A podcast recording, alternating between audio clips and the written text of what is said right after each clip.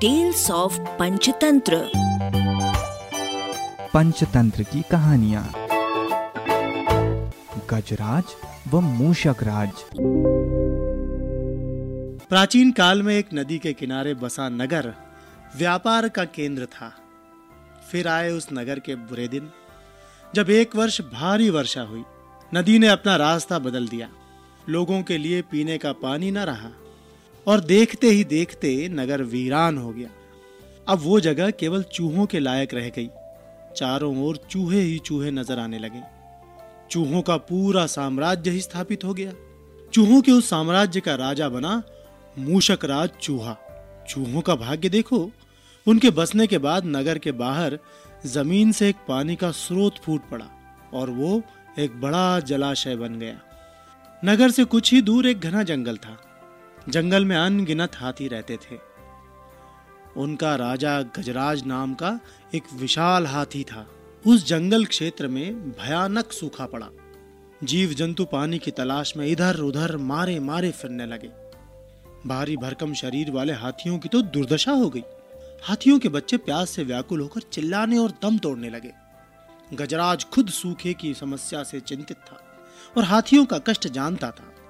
एक दिन गजराज के मित्र चील ने आकर खबर दी कि खंडहर बने नगर के दूसरी ओर एक जलाशय है। गजराज ने सबको तुरंत उस जलाशय की ओर चलने का आदेश दिया। सैकड़ों हाथी प्यास बुझाने डोलते हुए चल पड़े। उन्हें खंडहर बने नगर के बीच से गुजरना पड़ा। हाथियों के हज़ारों पैर चूहों को रौंदते हुए निकल गए। हज़ारों चूहे मारे गए। खंडहर नगर की सड़कें चूहों के खून मांस के कीचड़ से लथ पथ हो गई। मुसीबत यही खत्म नहीं हुई। हाथियों का दल फिर उसी रास्ते से लौटा। हाथी रोज उसी मार्ग से पानी पीने जाने लगे। काफ़ी सोचने, विचारने के बाद मूषक राज के मंत्रियों ने कहा, महाराज, आपको ही जाकर गजराज से बात करनी चाहिए। वो दयालु हाथी है। मूषक राज हाथियों के वन में गया। एक बड़े पेड़ के नीचे गजराज खड़ा था।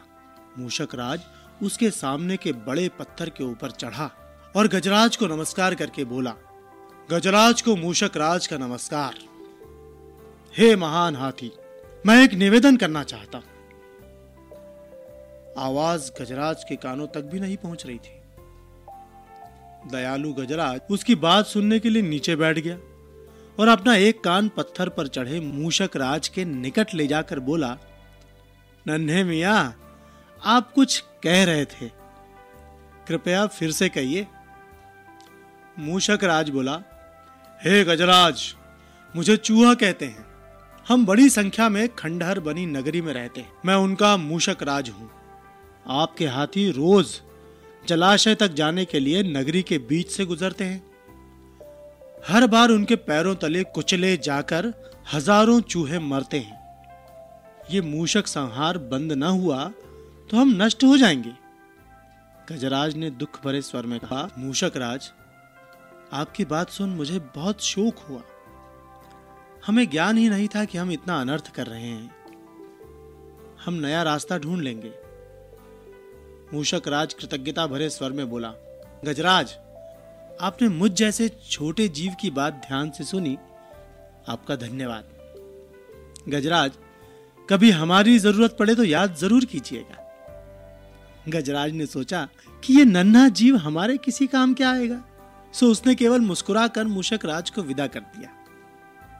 कुछ दिन बाद पड़ोसी देश के राजा ने सेना को मज़बूत करने के लिए उसमें हाथी शामिल करने का निर्णय लिया। राजा के लोग हाथी पकड़ने आए। जंगल में आकर वे चुपचाप कई प्रकार के जाल बिछाकर चले जाते थे। सैकड़ों हाथी पकड़ लिए गए। एक रात हाथियों के पकड़े जाने से चिंतित गजराज जंगल में घूम रहे थे कि उनका पैर सूखी पत्तियों के नीचे छल से दबाकर रखे गए रस्सी के फंदे में फंस जाता है। जैसे ही गजराज ने पैर आगे बढ़ाया, रस्सा कस गया। रस्से का दूसरा सिरा एक पेड़ के मोटे तने से मजबूती से बंधा था। गजराज चिंगाड़ने लगा। उसने अपने सेवकों को पुकारा, लेकिन कोई नहीं आया। कौन फंदे में फंसे हाथी के निकट जाएगा? एक युवा जंगली भैंसा गजराज का बहुत आदर करता था। जब वो भैंसा छोटा था तो एक बार वो उस गड्ढे में जा गिरा था। उसकी चिल्लाहट सुनकर गजराज ने उसकी जान बचाई थी। चिंगाड़ सुनकर वो दौड़ा और फंदे में फंसे गजराज के पास पहुँचा। गजराज की हालत देखकर उसे बहुत धक्का लगा। वो चीखा, ये कैसा अन्याय है? गजराज, बताइए, क्या करूँ? मैं आपको छुड़ाने के लिए अपनी जान भी दे सकता हूँ।